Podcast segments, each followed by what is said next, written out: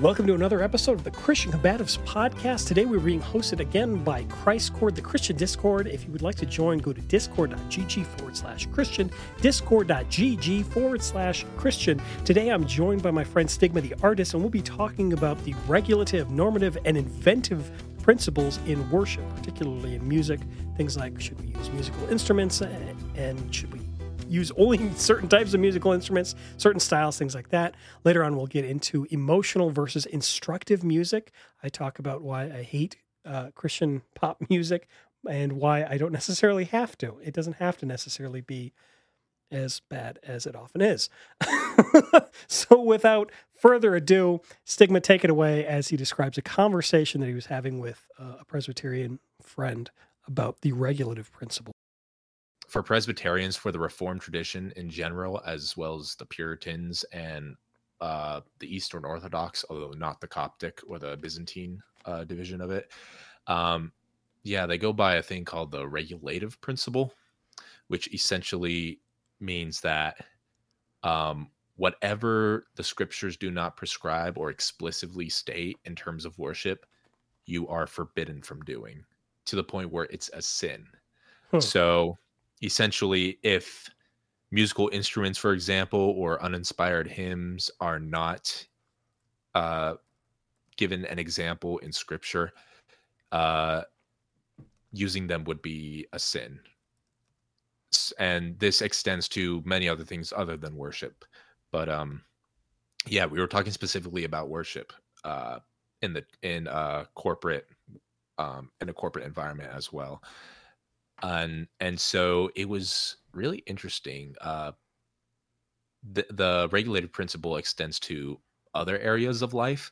Although I didn't get into those other areas, I'd be really interested to hear what he has to say about those. And from the little research I did, they talked mainly about regulative worship rather than all other areas in life. But yeah, and uh, it, it's weird that that's only a, it seems more applied to, to worship. Or yeah, because I'm like applied to worship, right? Because for John Calvin, anything that was not prescribed in Scripture, uh, has uh, we are forbidden from doing. Um, mm. and and I don't know how far they take that, because I can give them a few examples of uh, that not being exactly the case. And so, like, if they were doing, you know, a Uh, if like, how would they feel about a person, a reformer teaching theology on YouTube, making YouTube videos? Like, YouTube wasn't a thing in the, uh, in the church days. There was never given a prescription to use this mode of teaching. You well, know, it has to be yeah. either in the church, in the house. Even the way uh, that church was conducted in the early church, it's like no one uh, does church services annually on Sunday in their home with a massive feast as the Lord's Supper, not even Reformed. Well, grape juice also didn't exist. The pasteurized invention of uh, oh yeah, they will they Thomas Bramwell. Oh, uh, yeah, I'm that. just I'm not saying. I'm just saying if you want to play the regulative principle game. Oh well, yeah, you know, they will fight you forever on that. So again, I don't know how far they take it, but when it comes to worship, yeah, they're very uh, black and white on it. And so, so if God didn't the, have organs, you can't have pipe organs in service. Basically, he said, um, and basically the way he tied it is that, well, because, you know, we, uh, Peter and uh, and Paul refer to our temple, our new temple being our bodies, as the synagogue. Therefore, you know, we are the extension of the synagogue, and um, the instruments that they used then are now uh, translated to our voice, and therefore, uh, because we have to be very specific in how we. This was the most. Uh, Uh, this was the most. Uh, what's the word I'm looking for? Uh, Extreme. Exercise? No. Um. No. No. No. No. The the opposite. It was the uh, persuasive. The most persuasive part about it is that he said, "Well, you know, many of the things that God asks for us has is very specific, very regulated. Like we just talked about, you know, the the way the temple was set up, the way you had to go into His presence, uh, et cetera" And so they would extend that mindset to mean we can use no innovations of man whatsoever.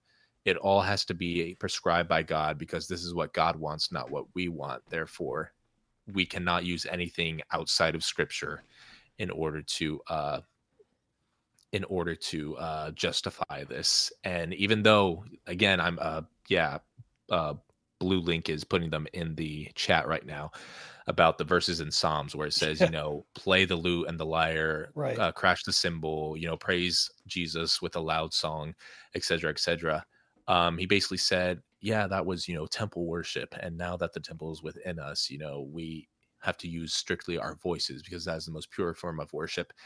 And then I was just like, I wasn't full, I wasn't well researched into it. So I sort of just took his arguments as they were. And I was like, oh man, you know, does this have some validity? So I did a lot of research, as a good Lutheran should. I did a lot of research into it about the different principles, the regulative, the normative, which is what Lutherans and most other Christians are, and then the uh, inventive, which is what the Roman Catholics are. Um, yeah, so they will often cite uh, John Calvin, obviously, even Zwingli uh, was super big on not using instruments or any of that in worship. But they will also cite Augustine and Thomas Aquinas with this because they also had a, a strong opinion about the use of instruments in uh, liturgical worship. Um, and so for Thomas Aquinas and Augustine, they basically said it is... Uh, well, well, hang on. Let me let me say that uh, the reasons Augustine and Aqu- uh, Aquinas or Augustine... and uh, Aquinas uh, say that instruments shouldn't be used is a completely different reason than uh, what Zwingli or Calvin was trying to persuade. Like for Calvin and Zwingli, they were saying because it is not prescribed in Scripture and there's no example of it in the old church, therefore it is forbidden. For Aquinas and Augustine, they simply didn't want it because of the cultural, uh, the uh, cultural uh, perspective, as well as they thought it was distracting. Um, even though Augustine liked the sound of it, he thought it was too distracting that you didn't focus on the words enough. Um, and Augustine was Aquinas, the first person fighting contemporary worship. Yeah. He's like, and you for, know what? We're not having an electric guitar. Yeah. Be gone with that. Yeah. But, um, and for Aquinas, it was largely a, uh, cultural thing because he thought it was too Jewish or pagan. Um, because you know, for a lot of pagan ceremonies, they would use like the flute and stuff. So he thought that was a bad cultural connotation that should not be uh, used in their hmm. form of worship. So again, a, a completely different, um, a completely different reason for why Calvin and Zwingli thought it should be not permitted. And and I'm just like, I, I wouldn't use Aquinas or Augustine in that principle because it's completely subjective to say that because I uh, cannot focus on the words for good reason. I mean, this was a very new, uh, this was a very new um, invention using music with the chants in the church. So that it probably was distracting for them because this, this had never been really done before. It was primarily Gregorian chants for a large part of uh, church history from uh, Pope Gregory. And so, you know, to hear this new, um, this new accompaniment, yeah. especially after, you know, you know that the cultural uh, stigma of using, no pun intended, the cultural stigma of using instruments during worship was primarily a Jewish or a pagan thing. They thought that would, you know, influence our uh, theology and stuff. And so there's a lot of holes you can poke into that mindset. And again, Thomas Aquinas and uh, Augustine will admit this themselves. They are not infallible, you know, creators of doctrine. Um, so, and neither is John Calvin or Zwingli, but yeah, for John Calvin and Zwingli in their church documents, I think it was the Win, was the uh, Westminster Westminster uh, Confessions, I think yeah, is the primary yeah. doctrine for their Southern Baptists. Yeah, uh, yeah, they put that all worship, liturgical worship, corporate worship has to be done with no instruments, only voices, a cappella, with inspired hymns only. Well, this, I mean, you said that there's a bunch of holes, but this kind of begs a question for me. And I, I'm not, I mean, I do a little bit of chanting and stuff. I don't know anything about music theory, music history, anything like that. But you mentioned Gregorian chants. Presumably over time, different ways of singing, and I'm not just talking about like Mongolian throat singing and yodeling, but like different different ways of singing developed in the church. Some of them are are, are linguistically based. I think about. Um, oh yeah, they did. Um, so, yeah, so, so, so does the argument apply to that? Do they prescribe? They say, well, one must only sing, you know, first century chant chant tones or. or right, whatever. Like there, that was a, in a sort of a innovation in the church as well. Um, I can't remember her name, but it was, I believe, a French or German nun, um, who was uh, very popular in the church.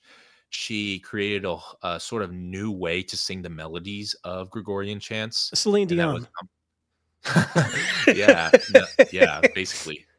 Um, but yeah, she sort of changed up the melody um, to be a bit more dynamic, to be, give it a bit more range to the standard Gregorian chant that mainly stayed in one octave.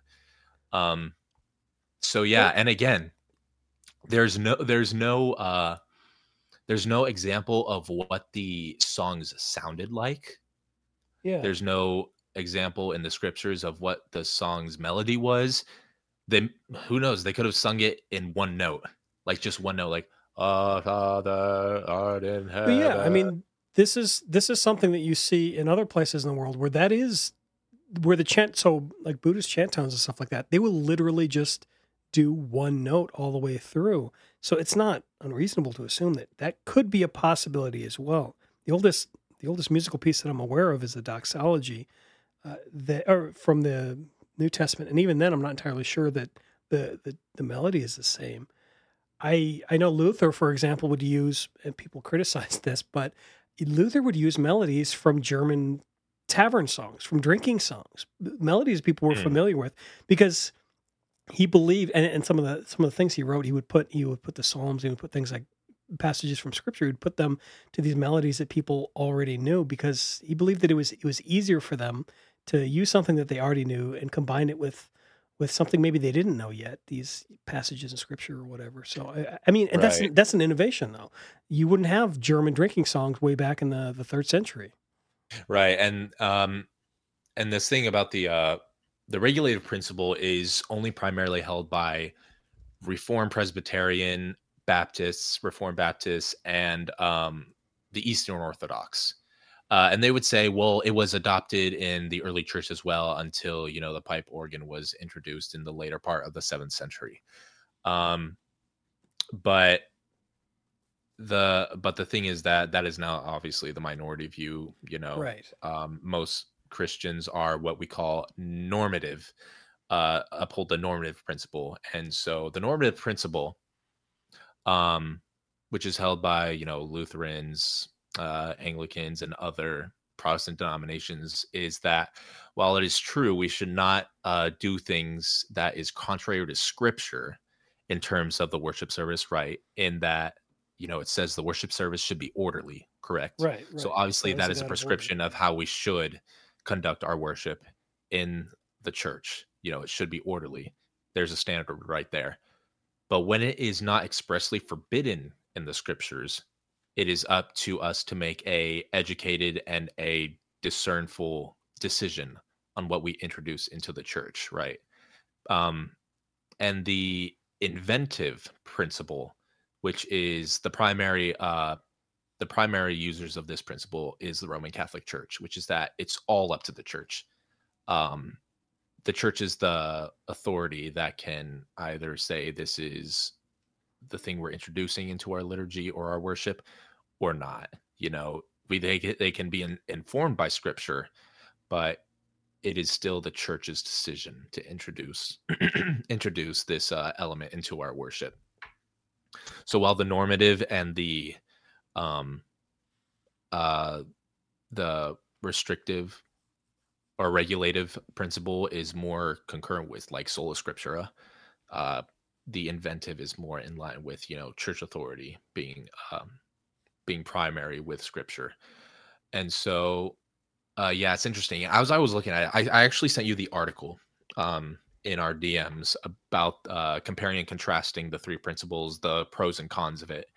It was interesting as I was as I was looking through the cons of the normative and the inventive principle.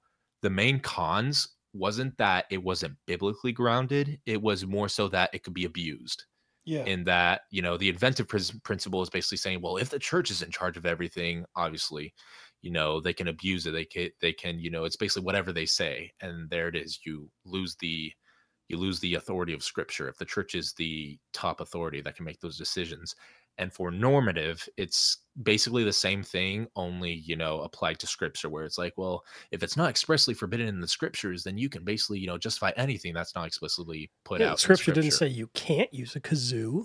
Why? You know? Right. They didn't say you can't use heavy metal in the yeah. church service, which actually is a thing in Finland. Finland is like the heartland of heavy metal, so they have heavy metal churches.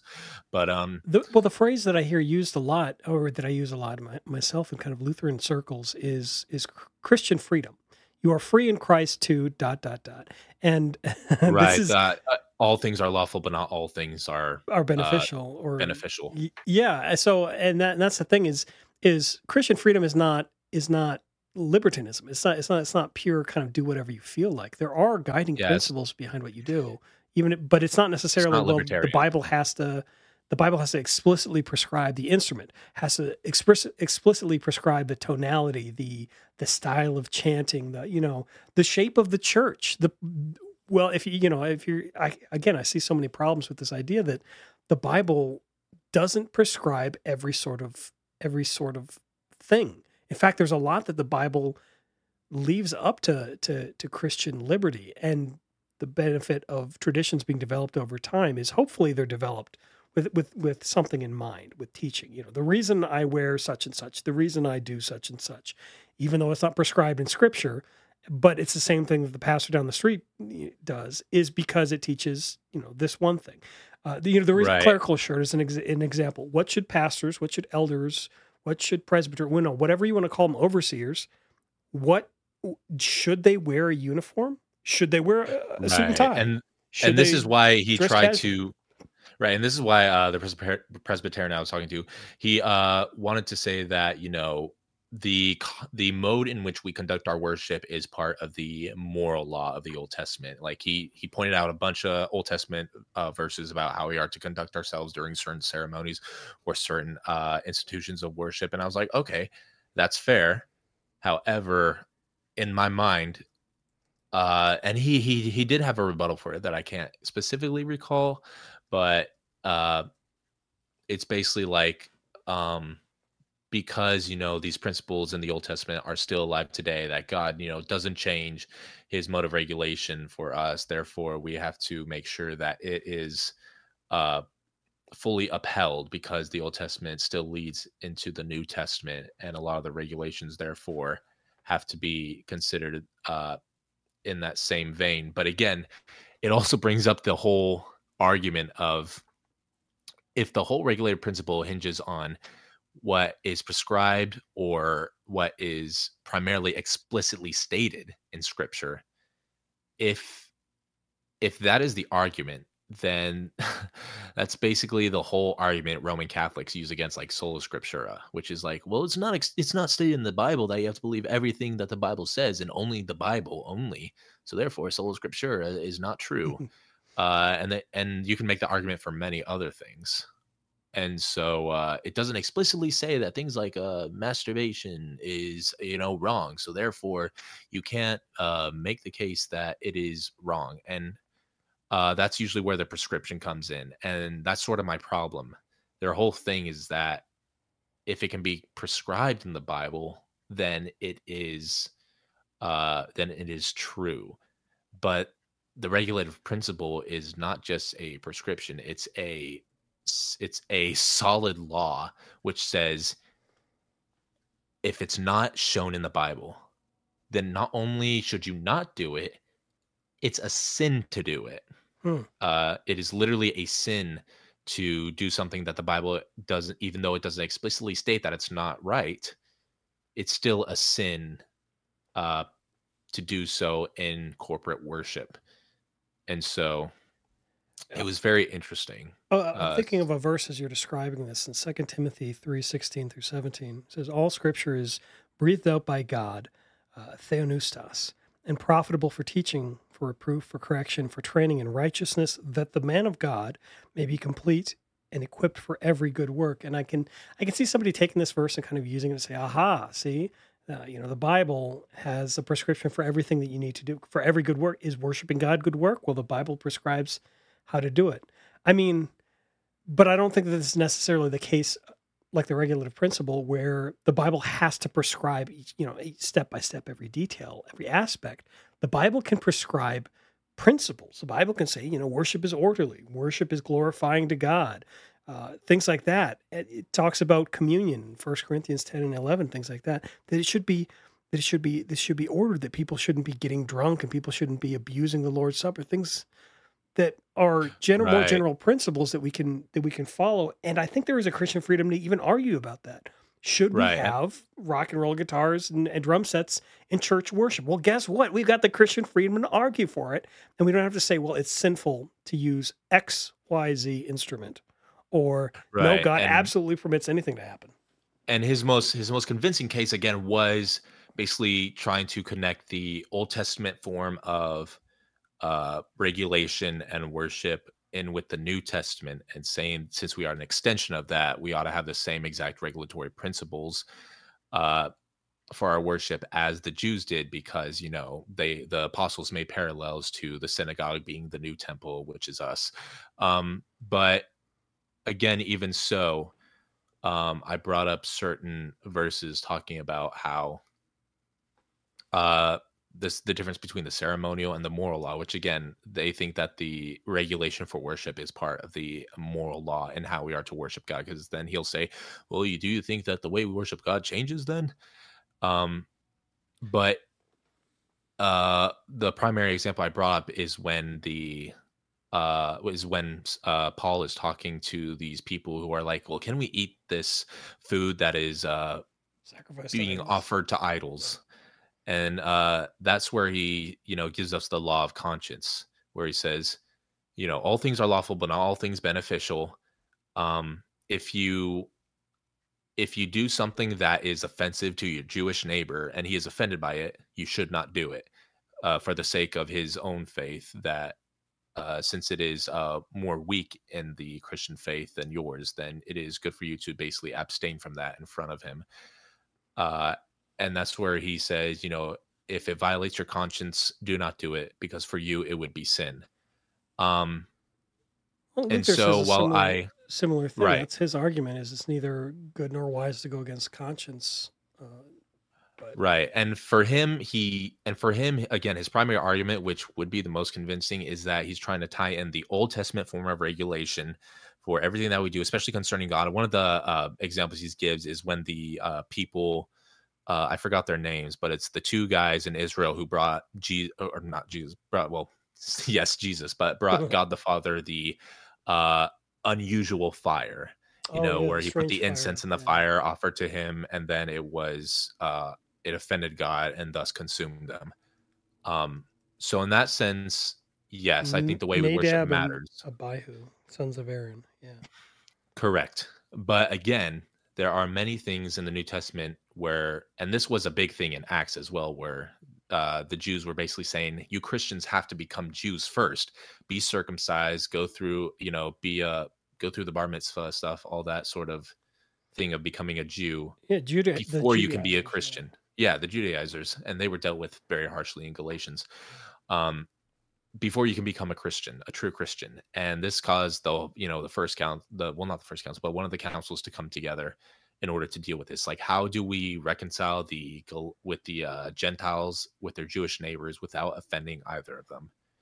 Uh, yeah. And they dealt with it. James uh, had the final word and basically said, just do these two things so as not to offend your Jewish neighbor, which is, you know, do abstain from drinking or eating any blood from meat, and, uh, abstain from sexual immorality.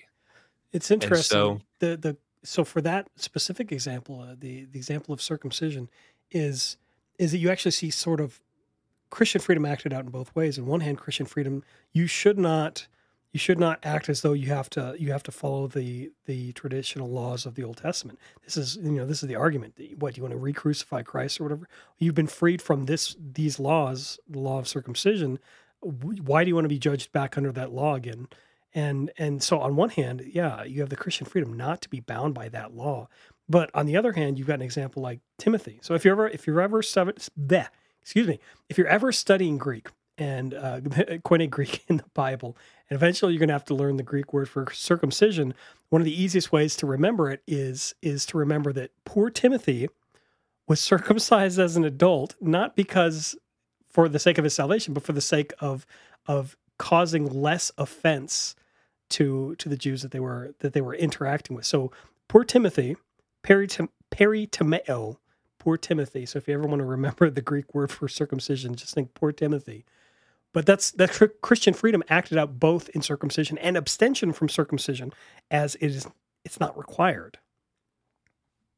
Right, and um, and to be fair to the guy I was talking to, the Presbyterian guy, um, he did say that although uh, uh, their church officially views it as a sin to, you know, change the mode of worship, to have instruments, any sort of instrument in the worship, it is not a damnable sin, which although isn't shared by all Reformed theologians, um, I, I don't know if John Calvin thought it was a damnable offense, but uh, some of the one of the Reformed uh, theologians that I uh, read about thought it was such a heinous error that it's cost you your salvation, which well, again is yeah. not shared by all Reformed traditions. Like even in the Presbyterian uh, tradition, there is um, there is diversity in thought when it comes to uh, the regulative principle, even in the Eastern Orthodox. I think the Eastern Orthodox still hold to the regulative principle, but the Coptic and Byzantine uh, branch of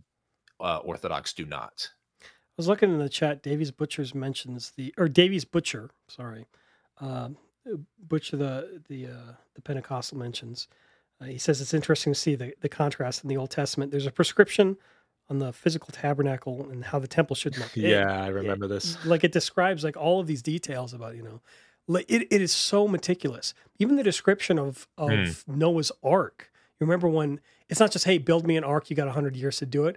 It's like this many spans of this kind of wood. And right. And that was his primary, that was his primary argument that like, well, look how meticulous, you know, Lord talks about the way that people should come to him and should set up the temple. It was very, very meticulous. And I'm like, that okay. Where's well, the meticulous argue- verses about in the New Testament about how we should conduct our worship? And his primary verse, which he brought up in the, in the New Testament was Ephesians five, where it says, you know, sing each other hymns, spiritual songs. Wow. Uh, and and then he basically said, "There's no, there's no thing where it says, you know, play the instrument, play the lyre to comfort each other." And then I'm like, "But that's uh, that's not even remotely comparable." If you look at the like the scope, if you look, so God does this so many times in the Old Testament. We've got all these ceremonial laws and all these, like the entire book of Leviticus, for example, all of these laws about how society should be run, about all this, you know, these civil things, these these.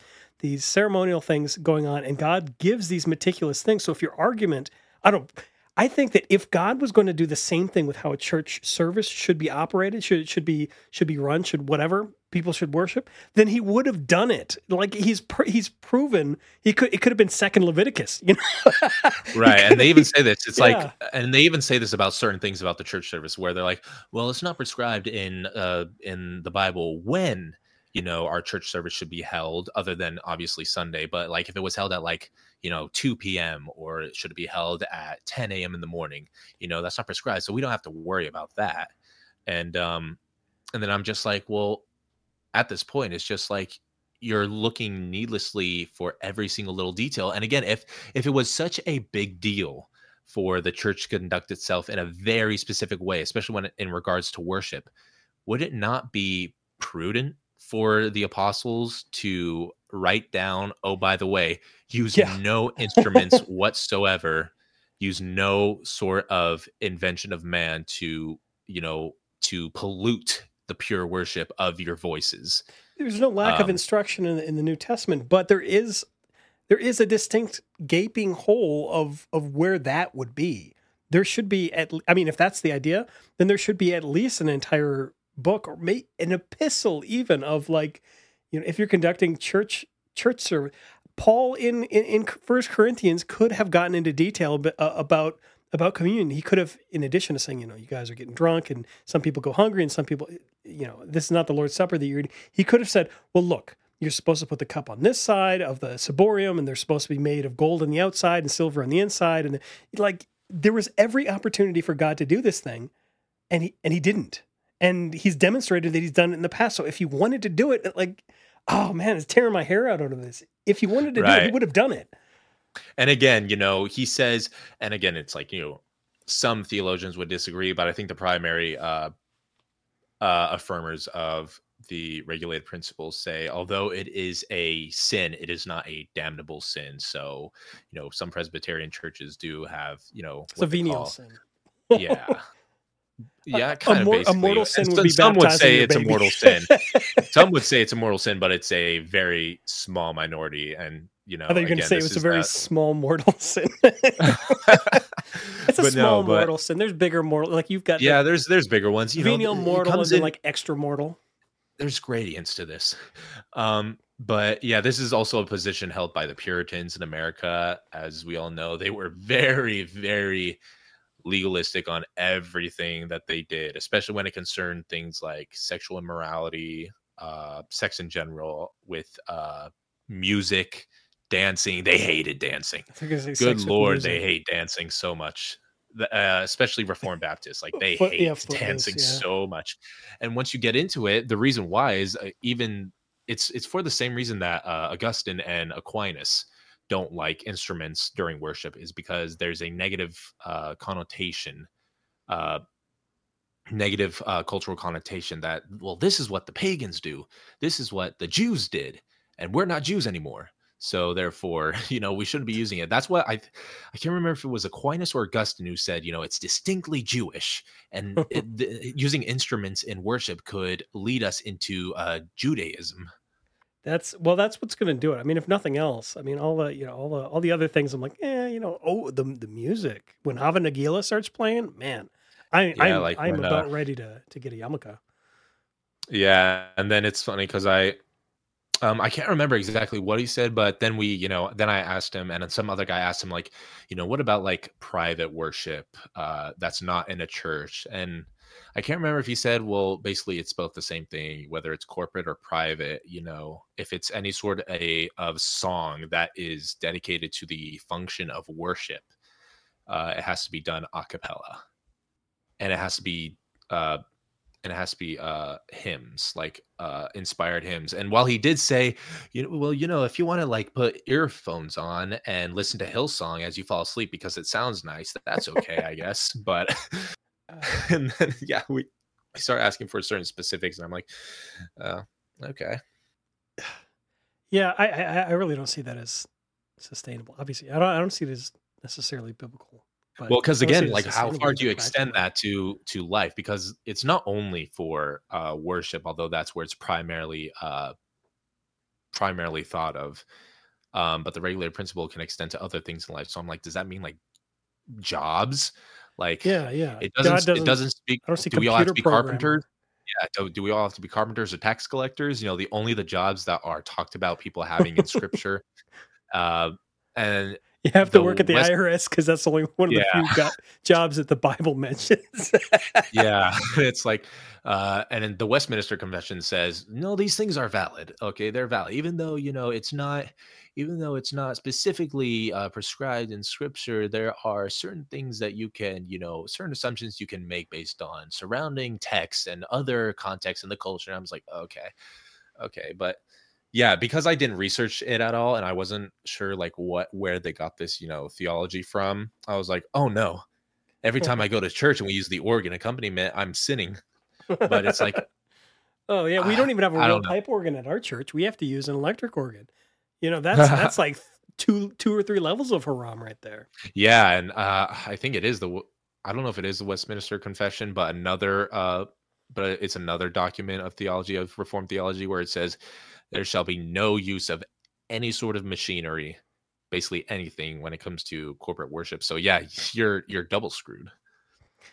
Oh boy, yeah. Well, so yeah, we, we don't have any instruments. We just got people who are really really bad at singing. That's that's that that's what. Yeah. I mean, that's that's not actually true. My church has some pretty decent singers, but yeah. And we have musical instruments. We just don't have any. Yeah, and again, it's like guitars. Aquinas and uh, Augustine, their primary reason for not wanting it is because they thought it was distracting themselves. They they personally thought it was distracting, I, and that we wouldn't be focusing on words, which I, could I can see, see why. Again, I can yeah. see why, because, you know, this wasn't widespread. This was still a very new innovation that the church was introducing. And even Augustine admitted, wow, this is like very beautiful, hearing it, hearing the sounds reverberate across the cathedral walls. And that's what makes it bad, because I like the music too much. I can't focus on the words. And I'm like, sure, that there's something to be said about that, but uh, which is probably why they only use an organ accompaniment, so that we could, you know, focus on the words. But uh, even so, it's like, that's a very subjective line of reasoning of, because it distracts you, therefore uh, it can never be innovated. Not only never innovated that, uh, Uh, it shouldn't be used. I don't think they said it was sinful. I don't think they they inferred that. They just said it is in error and it is distinctly Jewish slash pagan. Therefore, it sh- it shouldn't be brought into the church.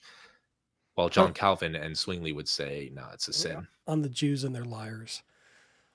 Yeah, the and, and Jews and their harps. And, David and his and harp. Harps, yeah. David and his harp. Yeah, I I, I, I do wonder. It kind of, I mean, this is not even related, but I, it kind of makes me think about in musical instruments and, and how many of the w- people just kind of came up with, and uh, how many of them God was like, okay, now now pull this thing really really tight, like it's a, like a string, pull it really really tight, and you know t- crank this down and and put it over this box. I mean, people aren't stupid. I, I'm sure they would have figured out acoustics. I was out in the woods a couple weeks ago, and uh, and I was bored, and I was supposed to be doing something else, but I I found out there was a dead tree. And if I broke off, and it had a bunch of branches, it was a pine tree, and a bunch of branches that were snapped off in varying lengths. And if I hit them with sticks, I could make different notes, and, and I could make like a marimba basically. And right. So I, it does, I, I do wonder sometimes if God ever said, hey, because not everything God did and said was, is, is, you know, kept preserved in, in, in scripture. But I do wonder if God ever well, said, well, that's exactly what I was going to say is that what that's exactly what I was going to say is that the, the account in the scriptures is not every single little thing that was going on in the early church. Like all of it wasn't recorded onto uh onto papyrus or onto manuscripts. Um yeah what if people invented invented musical instruments, and then God said, okay, this instrument that you invented, you know, I gave you the wisdom to do it, but you invented, go and use that. Or can we only use musical instruments? Could, I guess I yeah, don't that's know. What could, that's what I should musical ask instruments that God uh, that God what, what if God invented a musical instrument, would be would be, be allowed to? I guess the, the question isn't really fair, because we don't have a specific example of, um, you know, God invented the pipe organ or whatever. Right. And, um, but yeah, he's actually in the other chat right now. But yeah, I, I should probably ask him, like, um, like, when is it appropriate to, like, could a Christian write any sort of Christian music at all, or do we have to be like secular in our lyrics? um, or I don't know, maybe he'll say that, well, if it's, you know, used specifically just for teaching theology, then, you know, it's fine. It's, it's just sung, you know, it's just a sung sermon. It's not necessarily worship, there's because a, I mean, they there's... have different ideas of what worship is. There's a, the, I don't know how I would describe the music, the, the, the Jesus radio music, where uh, K-Fish or whatever, K-Love. K-Love? Type, yeah, K-Fish. K- K-Love type, K-Love type music, where it's like, okay, well, this music isn't actually, you know, particularly instructive in terms of, it's not teaching you like a, a psalm, it's not necessarily a prayer, but it's just something nice, it's something that's not offensive, and it's something that is kind of Jesus-y, so it, it, it keeps your mind somewhat keep your um, mind at ease. Yeah, well, keep your mind at ease, but also keeps your mind kind of in the in the in the Christian sphere, in a wholesome space, right? In a wholesome space. Yeah, I mean, as much as I, I'm going to admit to you, I hate Christian music. I, I loathe it with a passion. When it if I'm in a car, and every time I rent a car from an airport, it, it's funny depending what city I rent a car from, um, it, to listen to the radio, and, and it's, it's garbage Christian music, and I, I, I hate yeah. it. I hate it so much, and then I have to remember, okay, well, just because I hate a lot of these stupid Christian pop songs, Bach is Christian music. Bach and Todd are Christian music. There's so many wonderful oh, yeah, Christian a, songs. He's a deep Lutheran. Yeah, but but in terms of, like, if I turn on the radio and there's a song playing on the radio, Well, I mean, chances are I'm going to hate the song anyway if it's playing on the radio. That's why I pick my own music. Right, and I can see the I can see the uh, the appeal behind it. You know, they want to create like an alternative to the to the raunchy, just downright yeah, and, vile, and I think that that's good. Secular music. Right, I think it's good for no instruction. I wouldn't call it. I definitely wouldn't call it worship. Um, it could be used for the glory of God, one hundred percent. Um, but it's not something that I think should be uh, played like in a church setting. But um, yeah, and he'd probably tell me, well, you know, everything has to be specifically regulated to, we know what the scriptures say. So if it's not in the scriptures, therefore, I'm like, okay, yeah. But um, yeah, and and in that in that area, like I enjoy, like I love Christian music. I'm like, I know you do. That's why opposite. I specifically brought yeah. it up. I was trying to make you uncomfortable. No, no, no. I fully understand. You're like, like all um, aboard the Bethel Hillsong heresy train. Yeah, um, like, I like is, my my music theologically, uh, theological, yeah, theologically right? bad. Yeah, and that, well, that's the thing is like, um, right, Jesus, there are some songs that are theologically wrong, that's just downright wrong in their theology, and then there are some songs where it's just like it's inoffensively it's inoffensively vague and universal. Right, well, it's yeah just like, I mean, it's like, okay, god well, god is great, you know, yeah. glory be to his name. It's basically it's basically the holy holy holy Lord God Almighty, you know, sung for eternity by yeah. the angels in heaven. That's basically what it's, it's not theologically theologically deep, but right it's it's, it's not, not it's not bad. Necessarily meant for instruction. For me, when it comes to a lot of non-denominational, a lot of non-denominational worship, um, I think a part of it is that they want you to be in a reflective, meditative state, and they they're not exactly looking to give you a sermon in song form because they mm. think that's what the sermon's for. Uh, while in, if you look at the hymns and if you look at, you know, all these uh, classic songs that are sung in more traditional senses, they want to give you the word and give you deep theology in a uh, digestible and uh, consumable way. manner, right? Yeah, a manner yeah, I that never can really, get you... really thought about the contrast there. I, I think about Luther. Luther talks about his music, and if you if you look at Luther's kind of divine service settings and stuff like that, and and the hymns and, and that he comes up with, his goal is so obvious. He's, how can I cram as much teaching in there as possible? How can I cram as much scripture, as much teaching mm-hmm. into every single thing that happens? But then uh, I think for some kind of big box churches, a lot of times they say, well, the teaching is going to happen at the sermon, the sermon slash Bible study, whatever, the homily. Um, but they put so much more of an emphasis on the emotional aspect. They say, well, it's kind of it's kind of like Buddhist meditation, empty your mind type thing, uh, where it's it's I want to put this person in a I want to put these people in a particular emotional state, um, and and then let God do the work from from there. Like if they're if they're in an emotional state where they're, for example, right, if they're more vulnerable and relaxed, or, they're going to be more yeah. res- receptive. Yeah, like if they feel if they feel like they're in a safe place, then they're more, I guess, receptive and willing to hear what you have to say. Like if they were having a bad day and they're like, I really don't want to be at church, you know, it's sort of a get, way well, to... Well, you can get them either excited or yeah. you can even have slowed down things where, you know, where you're saying, okay, well, let's set the mood for if the message, if the if the, the homily is is something about, you know, repentance and I know that I've sinned and stuff like that. There are songs that can appropriately set the set the Cor- mood for that. Correct. And I think it's, I think it's a false, I don't know, false dichotomy is the correct term for this, but I think it's, it's false to assume that just because it exploits your emotion, which sure, it, it exploits your emotion. A lot of songs are made, you know, to be very emotional. That doesn't mean that it is therefore uh, wrong to do, because music in and of itself is emotional. That is one of the things that is just simply going to naturally happen with any sort of piece of music. It's going to make you feel something, whether that's sadness, whether that's uh, anger, whether that's introspection, reflection, mm-hmm. uh, guilt. Um, it's going to do something if it's if it's a good piece of music, uh, and that's what they try to aim for. Um, And I think, you know, there's this natural reaction where it's like, okay, it leads to emotionalism, which is fair, completely fair. Um, but the problem is, is that if you only view it that our emotions have to be uh, a certain way in order to be able to receptive to the truth, I think that um, it sort of denies the inherent power that music holds, which is uh, which is distinct from speech.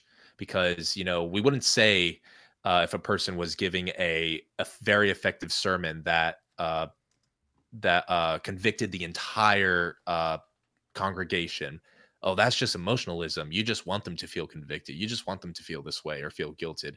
And it's like, well, no, that's just, you know, what the sermon, you know, that's just what the sermon did, because I'm using correct reasoning, correct theology, and I'm using, you know, the truth of the scriptures, which should naturally stir up something in you. I think, I mean, in the same way, so you talking about the sermons, I think in the same way, you could, you could bring out a hymn, you could bring out a song, you could bring out a sermon that, that naturally leads to, uh, yeah, I, I think it is a false dichotomy to say it's it's emotion versus instruction for, for songs. But I think that in the same way that you could potentially abuse music and say, well, you know, I'll make it as vapid as possible and just kind of get people in a money-giving mood by, you know, playing these playing these four chords over and over.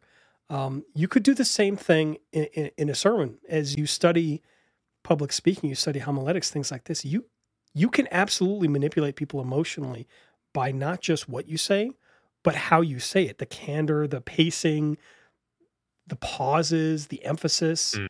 all of these things. You can create a rousing speech. You can create a speech that's absolutely convicting and absolutely empty, uh, you know, theologically empty.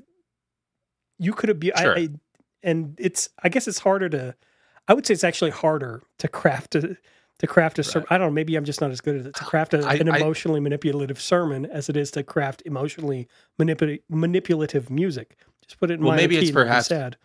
Maybe it's because, you know, a lot of the sort of, you know, emotional reception has been basically uh, has been basically um, seceded to the non-doms, right? The evangelical group, where it's like, you know, uh, there's not, like, high emotion isn't something that is often present in the traditional sense of the mm-hmm. traditional denominations.